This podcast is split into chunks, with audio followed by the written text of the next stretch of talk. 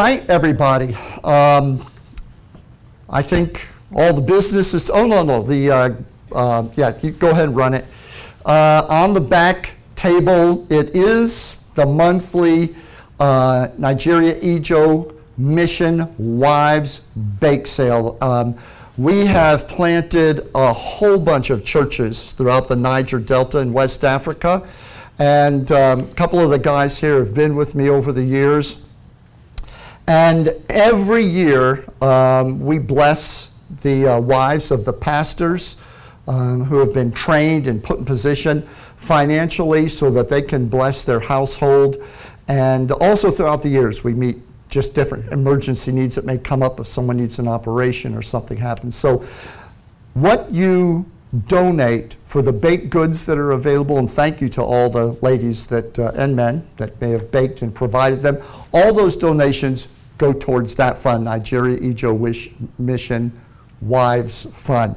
And I just want to um, add a ditto to Antonio's remarks a well deserved and very blessed, happy Mother's Day. 365 days of the year is Mother's Day.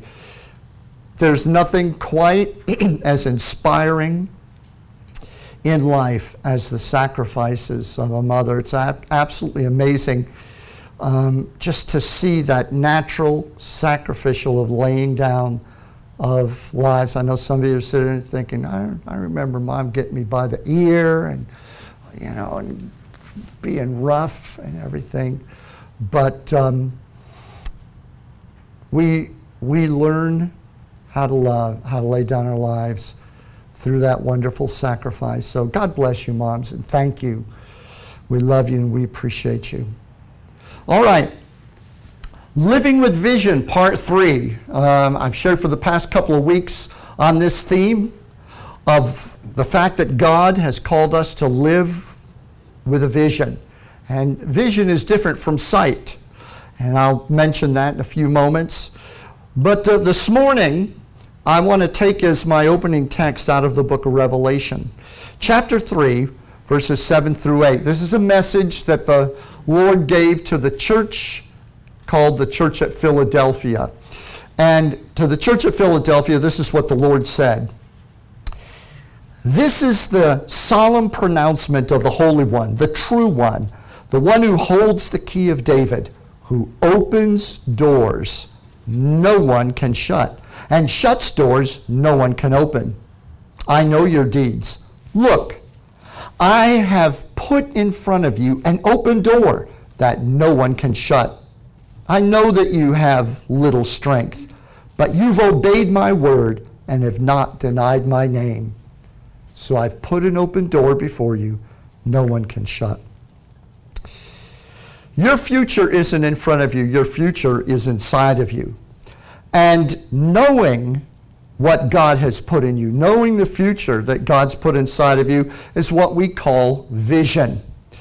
And that vision will produce four things in your life. The first one we shared last week, which is inescapable desire.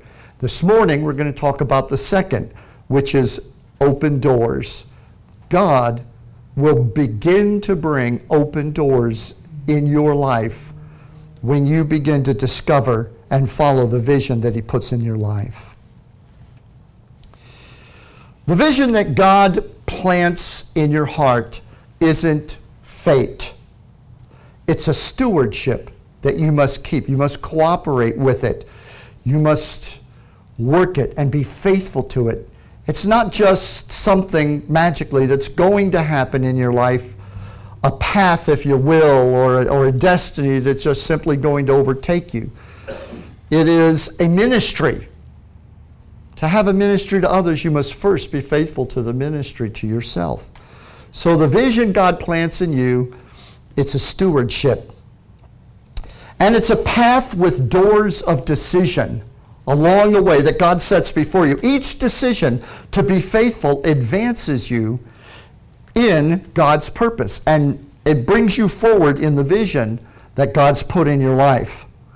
Nobody in the Bible, of all the characters in the Bible, really demonstrate that fact that God has set doors before us to help us move forward in the vision God's given us, like Joseph. Joseph in the Old Testament, son of Jacob. And if you remember, uh, how many of you familiar with Joseph know the dream? Joseph, the dreamer, praise the Lord.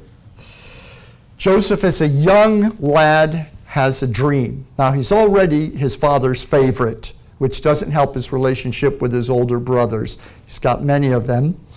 Um, but he has a dream that God gives him of his brothers circling around him and bowing down to him. And, and the dream signifies to Joseph that God is giving him favor over his brothers. Well, Joseph, because he's used to being kind of favored by his dad, runs to his brothers immediately and he tells them, He said, You guys, I saw in a dream, God revealed to me, you are bowing down to me. His, how many of you know that his brothers didn't fall on their faces right there and start to bow down to Joseph? Instead, they said, You know, we've we just had it with this kid. Um, he just is such a nuisance. And they must have really, really hated him because they threw him in a pit and almost immediately a slave trading caravan of Midianites heading down to Egypt happened to go by, and so they sold him to the slave traders, and off he goes down to Egypt and they're done with him. He's gone. And they simply went home and told his father, who, absolutely just fell out and I don't think ever re- really recovered. But they simply told his dad that, oh, a lion attacked him and tore him apart, and here's his, here's his bloody clothes. So, at any rate, praise God, I'm trying to figure out where that is coming from. Um, at any rate, he goes down to Egypt and he's sold as a slave.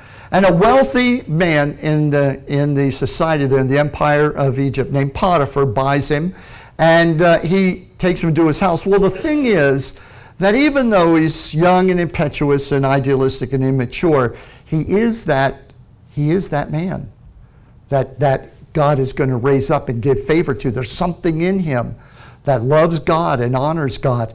And so, because of it, he's diligent in everything he does. I want you just stop for a moment, think about Joseph, and imagine if you were him. You are now in a foreign land, you don't speak the language, there's nobody there that you know, and nobody knows you, and you're a slave, and you realize you'll likely never see your homeland, never see your family again, and it's happened that quick. You have a dream of your beloved family bowing down before you, and the next thing, you're now a slave in this rich man's house and you're serving him. But Joseph, Joseph is just faithful and he's honorable. And he does so well that Potiphar learns to trust him quickly and he puts him over all the affairs of his house. And he trusts the keys of his castle, if you will, and puts everything and every other servant under Joseph's authority till one day Potiphar's wife decides to seduce him. And so she tries to lure him into a sexual encounter, tries to seduce him. And Joseph, what does Joseph do? He turns, and you know what the Bible says? Flee youthful lust. That's God's strategy. Run away. Run. Just run. Don't think about it. Don't try to be strong. Don't try to resist. Run. And that's exactly what Joseph did. And as he ran, as he took off to run, she reaches out and grabs his clothes and rips them right off of him. And he runs away, and she's got the clothes. So her husband comes home. Now, she's very offended. And uh, so you can just imagine the attitude that she has towards him. She tells her husband Potiphar when he comes home that uh, your, your slave humiliated me and made fun of me and made sport of me. And she's crying and she's, uh, she's just carrying on. And so Potiphar, the Bible says, flies into a rage and has him thrown in prison. So Joseph goes now from being a slave in Potiphar's house, unjustly thrown into prison. He's, God has opened some doors for him and he's passed through them faithfully. He's served, even though he's serving, not in the context of the vision God gave him, but in a foreign land where it doesn't matter. Nobody cares about whether he's uh, honorable. Nobody cares whether he's faithful to his vision or faithful to God. But in his heart, he's following that vision, even though I'm sure by now he figures it's never going to come to pass. So now, for his good and his faith and his faithfulness, he goes from being a slave to being a political prisoner in Pharaoh's prison. Down in that prison, he's still Joseph. And the warden of the prison notices how faithful he is with all the different tasks that are there. And so naturally, once again, God has put a door in front of him. He could be bitter. He could close himself off. He could say, What, what does my life matter? My life really has no purpose. I'm just a prisoner. And just be angry and take on the, the mental attitude and develop the character of a hardened prisoner. But he doesn't. He continues to be that person that he is in his dream. And so he ends up being the warden's assistant. And the warden turns the keys over to him and lets him run the prison. And so I'm sure during, during those years that he was running the prison, the prisoners had it pretty good. And he was showing merciful kindness, and things were excellent. Till one day, there were two political prisoners, Pharaoh's cupbearer and Pharaoh's baker, who both in the same night had a dream, very disturbing dream, and they were upset because they didn't know what the dream meant.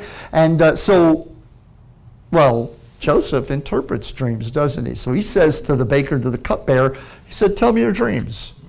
And they tell him the dreams, and he interprets both the dreams. And the interpretation of both the dreams goes something like this To the cupbearer, he says, In three days, Pharaoh's going to release you from prison and reinstate you as his personal cupbearer and reinstate all of your privileges back to you.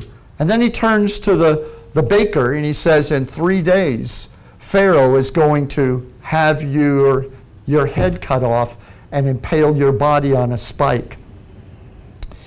And those are the interpretations of the dream, and within three days, that exactly is, is exactly what happens. But Joseph grabs hold of the cupbearer and says, Listen, man, he said, when you get reinstated, remember me. Tell Pharaoh, I am unjustly imprisoned here. Tell him what's happened. Tell him what kind of a guy I am. Well, the cupbearer is reinstated, but two years go by and he forgets Joseph. He doesn't bother. He doesn't bother to mention Joseph to Pharaoh. But two years later, Pharaoh has a dream and he wakes up. He's had it twice in one night and he's disturbed. And none of his magicians and none of his dream interpreters can interpret the dream. And the cupbearer says, You know, I remember there's this young Jewish guy in the prison. And he tells Pharaoh the story. And Pharaoh says, Bring that guy to me. And he brings him to Pharaoh. And he not only interprets Pharaoh's dream, but he says, Now, Pharaoh, he said, This is what you ought to do. Famine is going to hit in seven years. That's what your dream is about.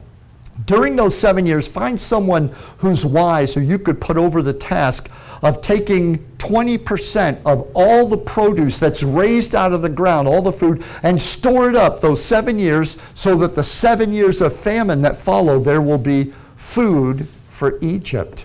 And the Pharaoh says, That is awesome. That is awesome. Where am I going to find a man that has that kind of wisdom?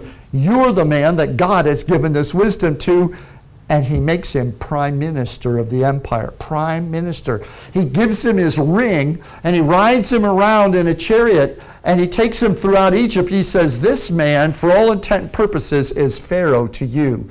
Nobody in my empire may go out or come in without permission from Joseph. Amazing.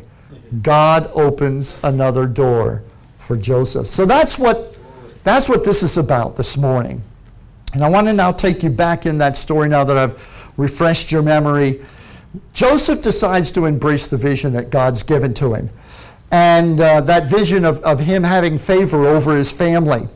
And, it, and, and he walks through that door. He embraces that vision. And that door leads him to becoming the prime minister of the most powerful empire on the face of the earth. But Joseph was not going to be given the reins of power and become the steward over Egypt until he learned to be faithful as a steward in captivity and a steward in slavery and a steward in prison.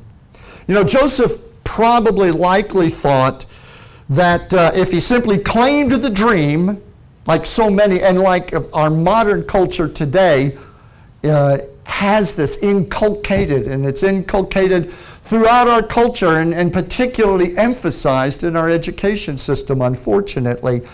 But he likely thought, I have only but to claim the dream and I'll level up on my brothers. You know that term leveling up. Everybody wants to level up. There's churches who are constantly in the pulpit getting their people to to confess that it's God's time for you to level up. And I believe God wants us to level up, to rise a level. Although in our culture today, I think for the most part, the idea of leveling up is gaining something over others around you. And that's, I think, behind the scenes, what that's all about. But God had to level up Joseph's character and his integrity before he could level up his position. Praise the Lord. And this is Mother's Day, so at least every mother here ought to understand what I'm talking. Got to level up their character before you level up their position. Is that not right? All right. Praise the Lord. Even though Joseph must have felt that his vision had taken a terrible wrong turn when his brother sold him to the slave traders heading down to Egypt the Bible says in that scripture that we opened up with, or that I shared after we opened up, did I share that scripture? No. No, you didn't. Now's a good time to share it. Praise the Lord. The story of Joseph is referenced in Psalm 105. I want to grab just a little piece of it and read it to you. Listen to how, listen to how God describes Joseph's betrayal and being thrown into slavery down to Egypt. Listen to this. God sent a man before them, even Joseph, who was sold as a slave. His feet they hurt with fetters. He was laid in chains of iron, and his soul entered into that iron until his word to his cruel brothers came true, and until the word of the Lord tried and tested him. Then Pharaoh sent and loosed him and let him go free and made Joseph lord of his house and ruler over his substance to bind his princes at his pleasure and to teach his elders wisdom. So, back to the point I wanted to make. Joseph must have thought that dream is left up there in the land of Canaan. I've, I have opened a door that has led me into hell and I am living in hell. There's no way this vision has got anything to do with God blessing my life. Yet the Bible says God sent a man. You know, when God says, I'm sending you somewhere, hold your breath until He tells you how you're going to be sent and what that ministry is going to look like. But the Bible says God sent him.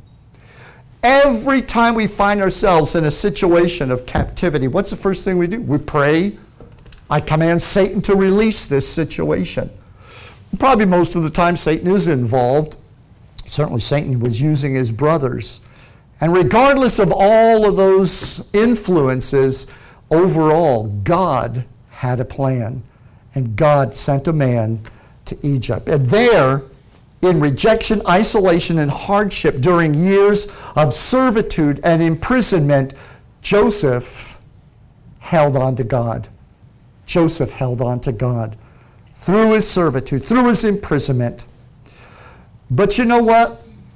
The Lord even though it seemed his vision was off track, or, and he was certainly off track, God continued to put doors of promotion in front of him.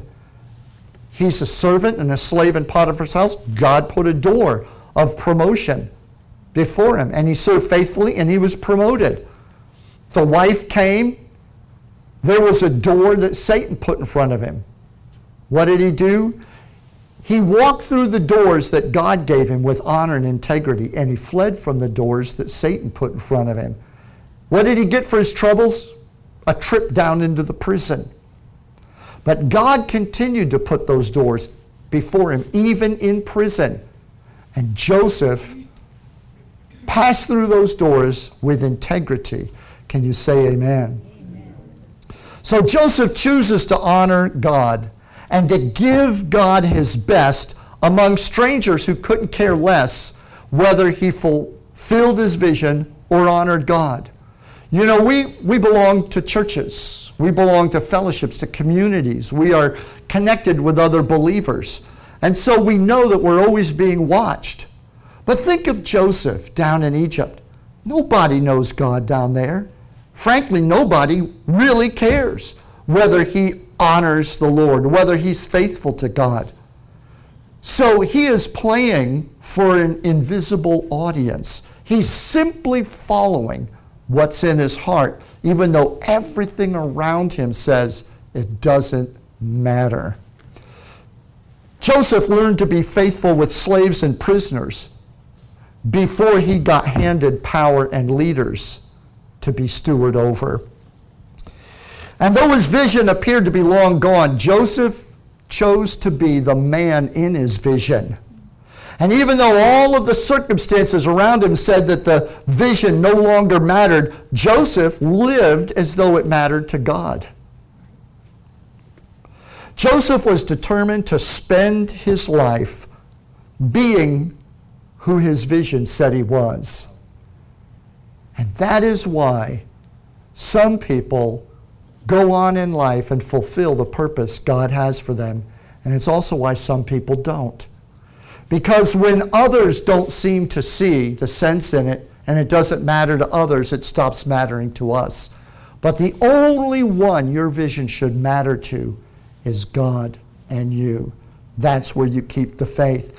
Joseph couldn't stop being the person in his vision even though every reason around him said, just be like everybody else. Are you listening to me? You know, there are a lot of people in life who sacrifice themselves and live disciplined and self sacrificing lives, being faithful to a vision that somewhere along the line appears to not matter to others around them. And they probably usually ask themselves the same question that Joseph must have asked Why? Why do I follow disciplines that don't matter to people? Why am I breaking myself for a cause that doesn't matter to anybody else? And I'm going to give you the answer, praise the Lord.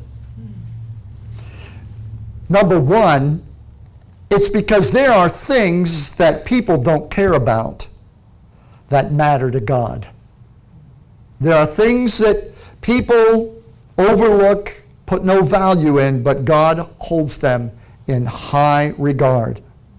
And God's promises don't go away just because they don't line up with the circumstance, just because there's nothing out there in your circumstances that seems to line up with the vision God's put in your heart, doesn't mean that God's purpose has gone away. The gifts and callings of God do not change. And the second part of this answer is that because there's a destiny inside of you, not out in your circumstances. Now that's worth the price of the message if you really take it to heart and think about it. there is a destiny God is trying to build in you. And if you keep trying to find it out there, in the connections that you make in society or with other people, you're never going to pass through the right doors. Because God develops the vision in the ground that He planted it in, and that ground is you. He plants the vision in your heart, and that's where it matters. And thirdly, the answer is why should I follow, to the question, why should I follow disciplines that don't seem to matter to people anymore?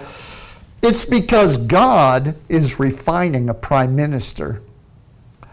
You must become the prime minister before you get to be the prime minister. Does that make sense to anybody? You have to become the man who can, or the woman, who can fill that office before you get to be the person in that office. God is refining a prime minister in Potiphar's house, in Pharaoh's prison, in the, in the chains of the slave traders. God is preparing you. You're in prime minister preparation school through all of those terrible things that you think surely must be indications that God's dream was not authentic or somehow you've jumped the track. Before Joseph could be released to become the prime minister, the Bible says the word of the Lord tried him and tested him. The word of the Lord tried him and tested him. God, as He tries and tests us, as He prepares us to become the prime minister of something, God isn't just dusting us off. When the Lord cleanses us, He doesn't cleanse us for others, He cleanses us for Himself. When God deals with you and cleanses you, don't look to meet the standards of other people. Because, quite frankly, people in the world, they simply wash up, clean their face, and put on a change of clothes to impress those around us. Everything is the surface, just a dusting. You go around your house with a little dust thing and you just dust everything off. But when God deals with us, when He passes us through doors, He's not the least bit interested in dusting you off. He's more like an x ray. And he's going in where only you and he know what's going on. And he's doing a work of refining, of transformation. That's why the doors lead to Potiphar's house. That's why passing through the doors lead to the prison. That's why you're there. You're not being punished, you're being prepared. Hallelujah. Somebody say, Praise the Lord. Transforming Joseph from an idealistic boy with a dream to a seasoned steward of an empire was like taking a great ship through the Panama Canal from one vast ocean to another vast ocean. How many of you are familiar with how the Panama Canal works and the lock system?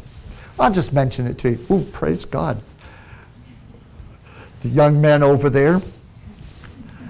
Well, it's a great lesson about how to pass through the doors when God takes us from one great place to another great place.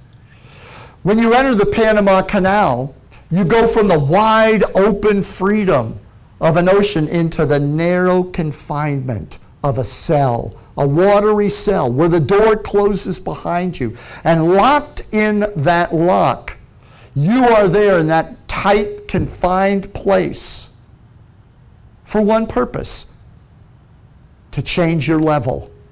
Right. That is the only reason you're there, is to change your level.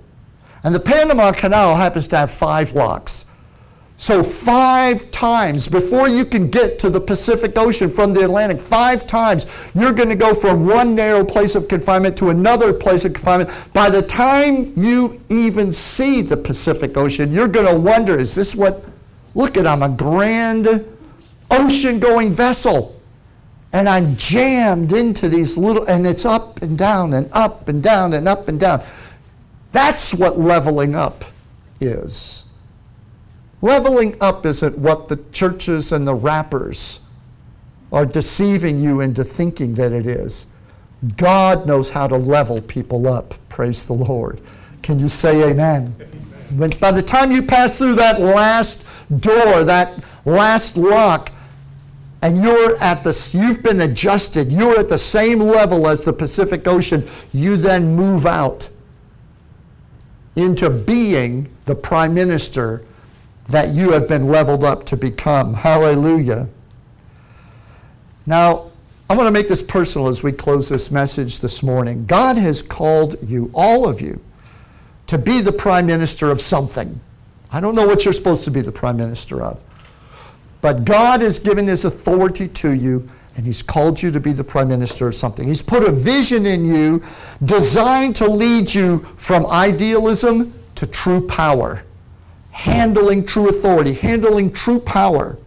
And along the way, he's transforming you into a faithful steward. Because remember, your future is not fate, it's a stewardship. And whether you're going to get there or not depends on how you handle the doors that God puts before you. For example, if the doors that God puts before you, if a door God puts before you leads to suffering injustice, remember this the Holy Spirit wants to teach you wisdom and mercy and prepare you to be the steward of judgment. To be able to handle true judgment and to judge matters and judge circumstances means that you have to have gone through the school of injustice. You have to have been offended. You have to have been treated badly, treated wrong again and again until you learn the lesson that God's loving kindness is better than life. He doesn't free you from one lock. He doesn't bring you through one experience of injustice so that you can get even. See, people today, that's the mistake our country's making right now. They think that justice is getting even. But we learned as children you don't fight evil with evil. You haven't learned anything. If you think that you are qualified to judge just because you have the power over other people, you're not going to be prime minister for long. You'll be overthrown. Jesus didn't come back from the dead to get even. Did he? What did he say on the cross? Father, forgive them. They know not what they do. When Jesus was on that cross, breathing his last, he said, Father, forgive them. They know not what they do. He lived as the prime minister of salvation, of our salvation. So the Lord, the Lord doesn't bring us into the vision that, that He has given us for our lives just because God wants the shoe to be on the other foot. Now you get to have what you know what other everybody else has. And remember this, not close with this, back to our scripture. I have put in front of you an open door, God said, that no man can shut. Let me back up. That no man can shut. Listen to me. When God brings you through a door that He is open, that He put there, just remember no man can shut it. No man can shut that door. Whew. Hallelujah. Just tuck that away somewhere. And the Lord said, I know that you have but a little strength, but you've obeyed my word, and you've not denied my name. It's worth it. It's worth it. Every tear, every time you were discouraged, every time you thought, this is over, I'm off track, my life has just turned to mess. But instead, even though you felt that way, even though your mind couldn't conceive how God could be in this situation, you still lived like a man or a woman who honors God. You couldn't be anything other than what God had made you. That's a Christian. That's a prime minister. Somebody say, Praise the Lord. Praise the Lord. Close your Bible, stand with me this morning.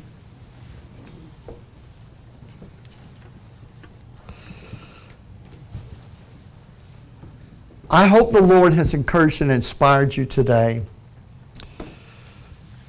because He has certainly put a powerful future in each and every one of you. And in each and every one of you, there is a path nobody else can walk. It's your path. And please don't downgrade yourself. Joseph must have felt, I mean, if, if any series of, of conditions, horrible conditions, uh, could cause a person to feel like they were totally worthless, those conditions happened to Joseph. Yet he, he behaved like pure gold, although he felt like you know what. And there it is. It's because there is a dream. There was a dream in Joseph, and it always was God's plan. And God has put a dream, a vision in you. Live to be that person. Praise God.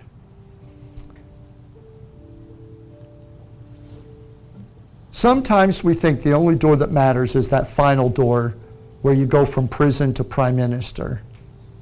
But if you're ever going to see that door, you have to know all those other doors along the way.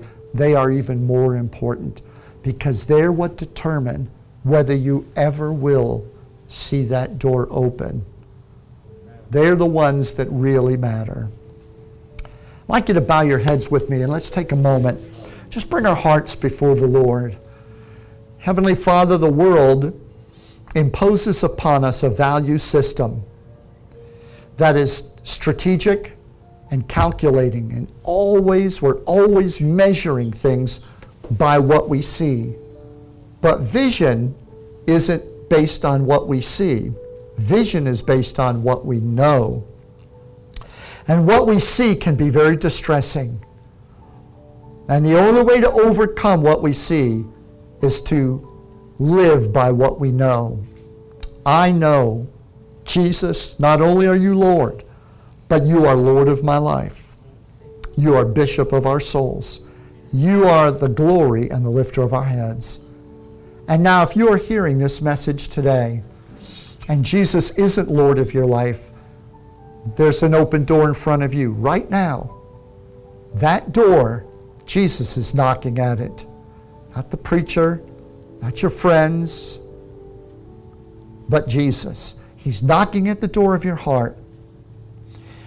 He is the only one who can fix you. He's the only one who can unite you with your purpose because He's the one who made you.